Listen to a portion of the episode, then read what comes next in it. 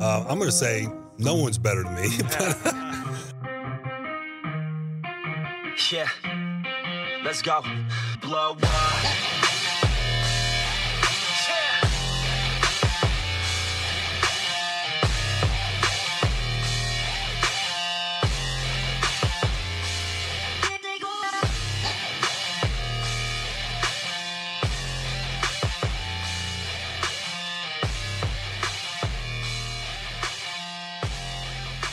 Welcome, everybody, to the Thursday, July 2nd edition of Locked On Dolphins. I am your host, Kyle Crabbs, lifelong Miami Dolphins fan, managing editor of USA Today's DolphinsWire.com, NFL draft analyst at DraftNetwork.com, and excited to dig in today. Uh, we had some happenings that took place yesterday as it pertains to uh, the preseason that needs to be discussed and, and, further changes that may be looming on the horizon as the NFL tries to strike the right balance between prepping the players for the season and making up for lost time amid the coronavirus pandemic. So that's where we will start today.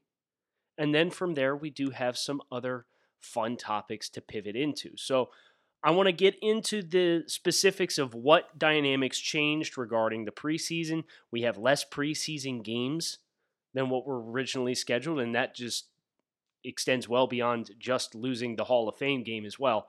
So let's start there. Let's dig in and let's get after it on this Thursday episode of Locked On Dolphins. Reports yesterday indicating that the NFL will cut its preseason schedule down from four games per team to two amid the ongoing coronavirus pandemic.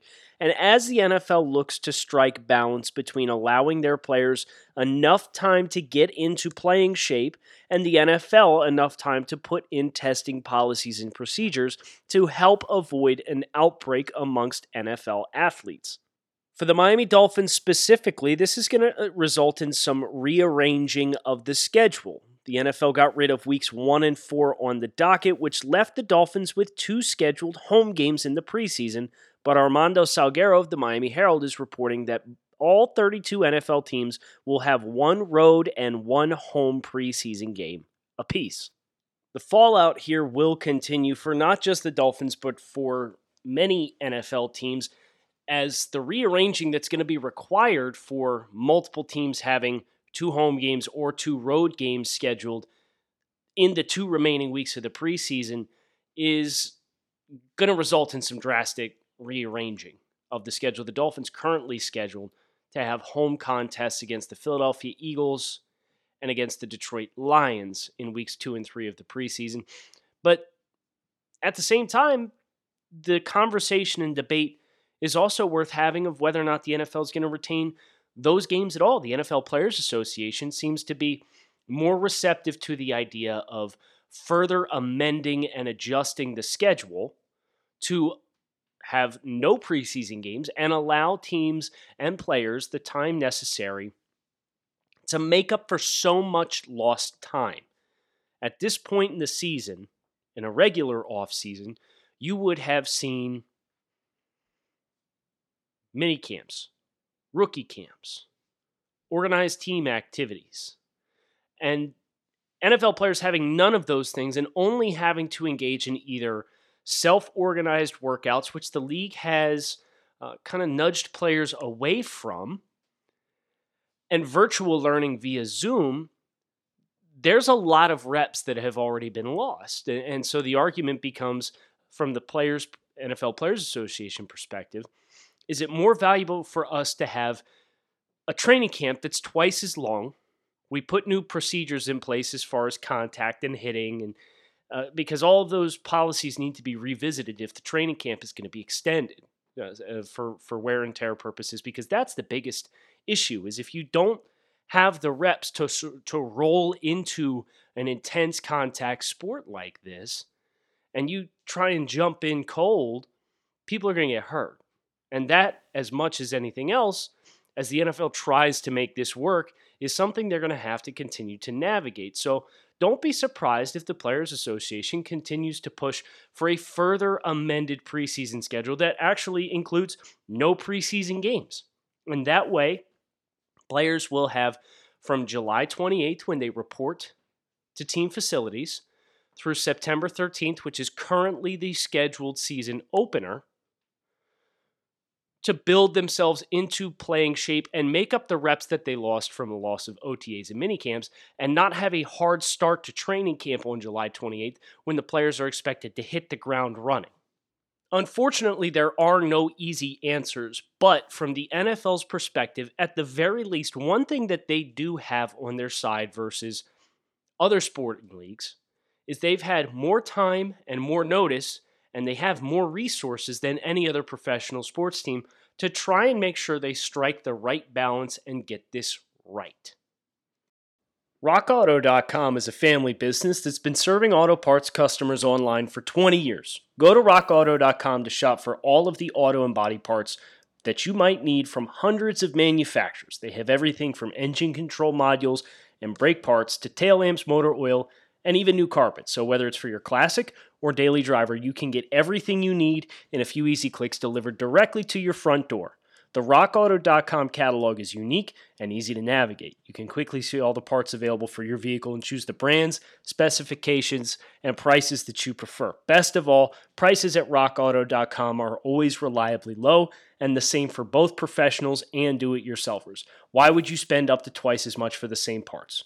So go to rockauto.com right now and see all the parts available for your car or truck.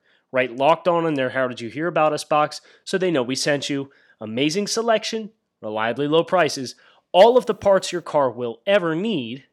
RockAuto.com. Interesting tidbit that dropped from Dianna Russini of ESPN yesterday said she had a text exchange with, quote, an AFC East head coach on Cam Newton and the Patriots. It's an extremely oddly specific yet vague st- statement to make, which paints only a very select few of possible candidates for who could be the guilty party for the following quote, uh, which we'll dig into as far as it pertains to the Dolphins' rivals to the north. The quote was as follows.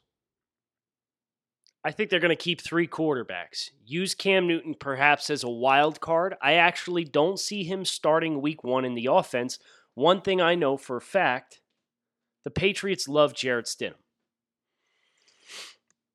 Okay, was this Bill Belichick like pulling everybody's leg? Is this Bill Belichick trying to drum up the trade interest for Jarrett Stidham? Is this Brian Flores playing mind games with Bill Belichick as far as what they expect they are going to see week one when the Dolphins play the Patriots? Nobody in their right mind can possibly embrace this based on what we know now. Now, if Cam Newton gets into the facilities and Cam Newton is very clearly a shell of himself athletically and has not bounced back to full health, then maybe maybe we can start to say, yeah, you know, healthy Jarrett Stidham versus 80% of what Cam Newton used to be. We would rather have Jarrett Stidham. But right now, like Cam missed the last 14 games of the year. He's pissed off that Carolina cut him. He's super motivated. He's working out all the time. There's very little reason to think Cam Newton, at least at the start of the year, can't be back to 100%. Granted, he's on the wrong side of 30, so maybe a little bit of a declining skill set, but still, he was one of the NFL elites as far as athletes at the quarterback position and one of the strongest arms as well.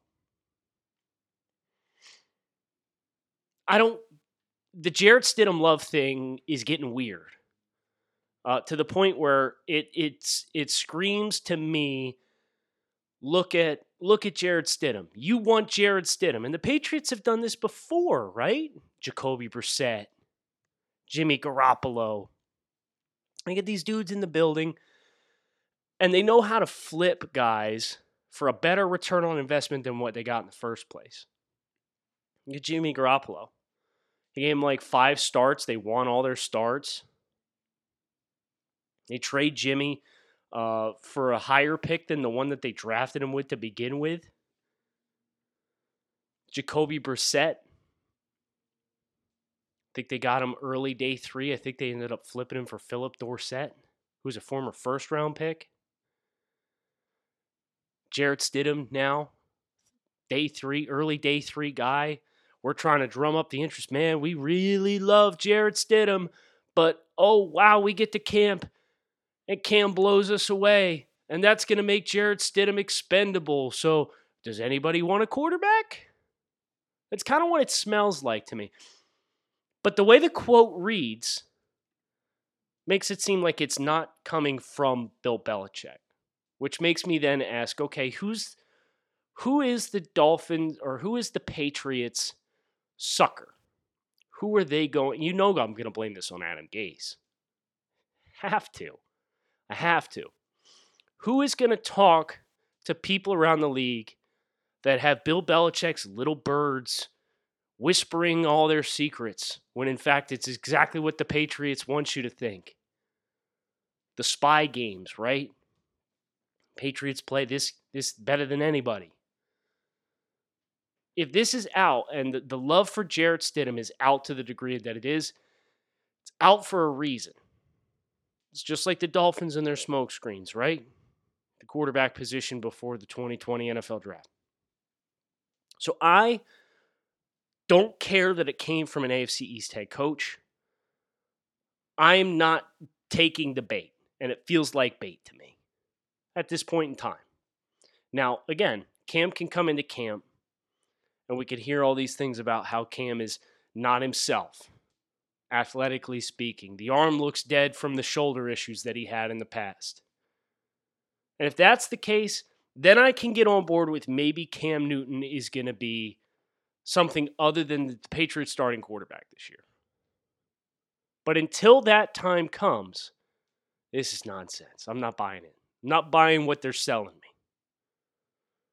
It's like any time you're looking to deal and Belichick calls you up the first thing you do is hang up the phone because he has a very good track record of winning those exchanges and knowing exactly what he wants and exactly what his team needs and he's willing to pay what it is to get it done. And he's also been able to sell other teams his players at a consistent rate. I'm not buying Jarrett Stidham stock. I refuse to. There's too much smoke around it now for me to not think that there's not some ulterior motive behind why it's as hot as it is. The other thing that came out yesterday that uh, is very relevant to the Miami Dolphins, anytime we've done Power to the Pod the last two months, get questions about the supplemental draft. Kyle, the Dolphins have two ones and two twos. If we see with the COVID 19 pandemic, some of these college players jump ship because of hardship and maybe not getting to play college football this season, could we see the Dolphins be buyers in the supplemental draft? And, and who might you be interested in? Great questions. Very good questions to ask because uh, apparently supplemental draft had a little bit too much interest for the NFL this year. They are not holding a supplemental draft. This broke Tom Pelissero of NFL.com uh, reported this. Uh, the NFL will not be holding a supplemental draft in 2020. And they didn't really give a reason why. Pelissero said, you know, they have the jurisdiction to elect to hold one or not hold one on any given year. And what this says to me is they probably viewed this as way too much gray area way an opportunity for way too many people to jump into the supplemental draft and declare for it. And you would have had teams scrambling and falling all over themselves to get their preparations in order for the players that could have declared if they were given the opportunity or if those college players were showing interest in declaring for the supplemental draft. So the league said, you know what? We're just going to make it easy on everybody. We're not doing the supplemental draft, which is a shame because I feel for the college kids a great deal. You know, kids who could have came out last year, elected to go back to school. They wanted to improve their tape. They felt they had unfinished business at the college level. we don't know what we're going to get from a college football perspective. I feel better about getting NFL football because you've got a players union. These are professional athletes. They're paid to play. The NFL has the resources that they do. College football, there's a lot of gr- universities that have great resources and great facilities at their disposal. But you've got all these different governing bodies of all the different conferences and the NCAA themselves, and you don't pay these players. How do you justify putting those guys out on the field? I don't know. It's a very, very difficult moral dilemma for everybody as an individual to navigate, and, and everybody has their own opinion, and everybody's entitled to their own opinion. But at the very root of college football versus NFL football this fall, NFL players get paid. College players do not. So this is what nobody who forewent the NFL draft this past year that could have been a top 100 pick. Maybe their their family financially could have used another year, but the decision was made if I go back to school, I'm going to help my stock enough if I play that we're going to get even more money next year. What happens if they don't play? It puts these players, these college players, in a real tough, challenging spot. And um, that's why I think that the fascination from all of you as listeners asking about the supplemental draft was spot on. Uh, because the fact that the NFL shut it down says to me they didn't want the mess of trying to either turn kids away for unexpected hardships that included the coronavirus pandemic, or they felt they were going to get inundated with requests and they didn't want to set that precedent. So, no supplemental draft, which means the Dolphins will be entering the 2021 offseason with their current scheduled slate of picks. There will be no unexpected reinforcements from a Travis Etienne or a Devonta Smith or anybody like that. And that's okay. From, from the Dolphins' perspective, that's okay. Rome was not built in a day. And getting too aggressive had me thinking about how other teams with prominent winning windows uh, and, and, the risks that you run when you get too aggressive. I thought of a couple of teams, and it's where I wanted to finish today's show. Think about the New York Jets. The New York Jets, 18 months ago, were a young team, well positioned to make a splash. They had a young franchise quarterback in Sam Darnold. They had all this cap space. And what the Jets have done, aside of making the wrong head coaching hire, is they've aggressively spent on low value positions like a record setting contract for CJ Mosley, a monster deal for Le'Veon Bell, and they got aggressive. And that aggressiveness has squeezed their window and it's put strain on their ability to build properly around Sam Darnold. And now you run the risk of squandering Sam Darnold, preventing him from reaching his high ceiling of play as a potential quarterback.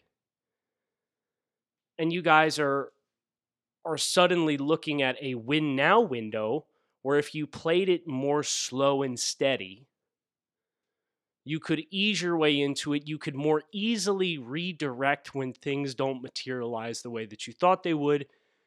And now the Jets are even facing the prospect of losing their best player overall in Jamal Adams, who's fed up and doesn't want to be there anymore.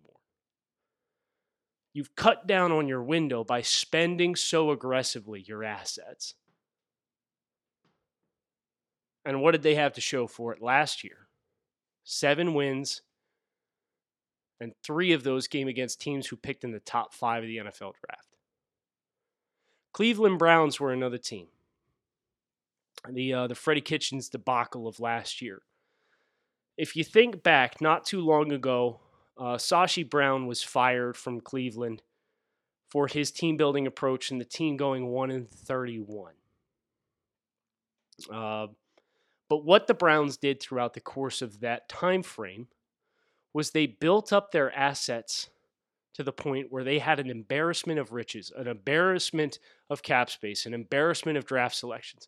And first of all, that's what made what the Dolphins did so so impressive. they found themselves with an embarrassment of riches after six months. It didn't take them two years and losing 31 football games in two years to get to the point where they had all these draft picks and all this cap space. Dolphins didn't have the same extent of ammunition at their disposal. But when the Browns transitioned and they bring in John Dorsey, they bring in uh, a guy who is going to go hot and heavy and all in, and they built this kind of uh, dream team, if you will, with Baker Mayfield having the success that he did as a rookie, and then you trade a one for Odell Beckham, and you got all these uh, star, all this star power, and bringing in Kareem Hunt and so on and so forth. But the offensive tackle position was brutally bad. Baker Mayfield regressed. They again hired the wrong coach. And the Browns fell flat on their face last year after, and I was very guilty of taking the cheese on the Browns last year. Getting a bunch of fanfare from a bunch of people who thought this team was set to finally make a big jump. And now the Browns, they no longer have an embarrassment of riches in draft picks. And they're going to have $40 million in cap space next year, barring a salary cap reduction but they've kind of boxed themselves into more highly priced players. And it's kind of that same, uh, what we saw the LA Rams do, right? When the LA Rams uh, had this, the early success with Sean McVay and they handed out all these massive contracts. And you fast forward a few years later, and it's apparent that the Rams paid some of the wrong guys. And now they're in salary cap hell, and their roster got worse this offseason just to try and create the cap space. Dolphins fans, you know exactly what that's like. So for Miami to to not be giving away more assets faster, I guess I'm I'm okay with that because slow and steady and a methodical approach to building your team is going to allow you the chance to not overcommit, right? We've also talked on this show about investing versus addressing needs on your roster. And the Dolphins have invested in the trenches in the secondary this offseason. That's terrific. The Dolphins addressed the quarterback position with the low risk addition of Josh Rosen, but they didn't go all in so that now they could pivot when they had a chance to pick two with the number five overall pick. And with those assets, you know, we may get a couple years down the line and some of the players that Miami's brought in don't materialize. Well, if you spurned away and burned all your assets in 2020 because you thought you had all your answers on the roster, and lo and behold, you don't, you box yourself in. And for no supplemental draft, knowing and, and having the peace of mind to know the Dolphins are going to enter next offseason at this point in time with two ones and two twos. I would expect the Dolphins are going to turn that into additional picks along the way it's not a bad spot to be because it gives you more flexibility to pivot as you get more information with your team. We've got one more show this week to look forward to, so make sure you hit subscribe and keep it locked in right here on Locked On Dolphins. I'm Kyle Crabbs. I hope you guys enjoyed today's show. Some nuggets from yesterday that I thought were plenty worth investing some time into talking about. Uh, we will be back tomorrow, as I said. So hit subscribe, keep it locked in right here on Locked On Dolphins, and I hope to see you all again tomorrow.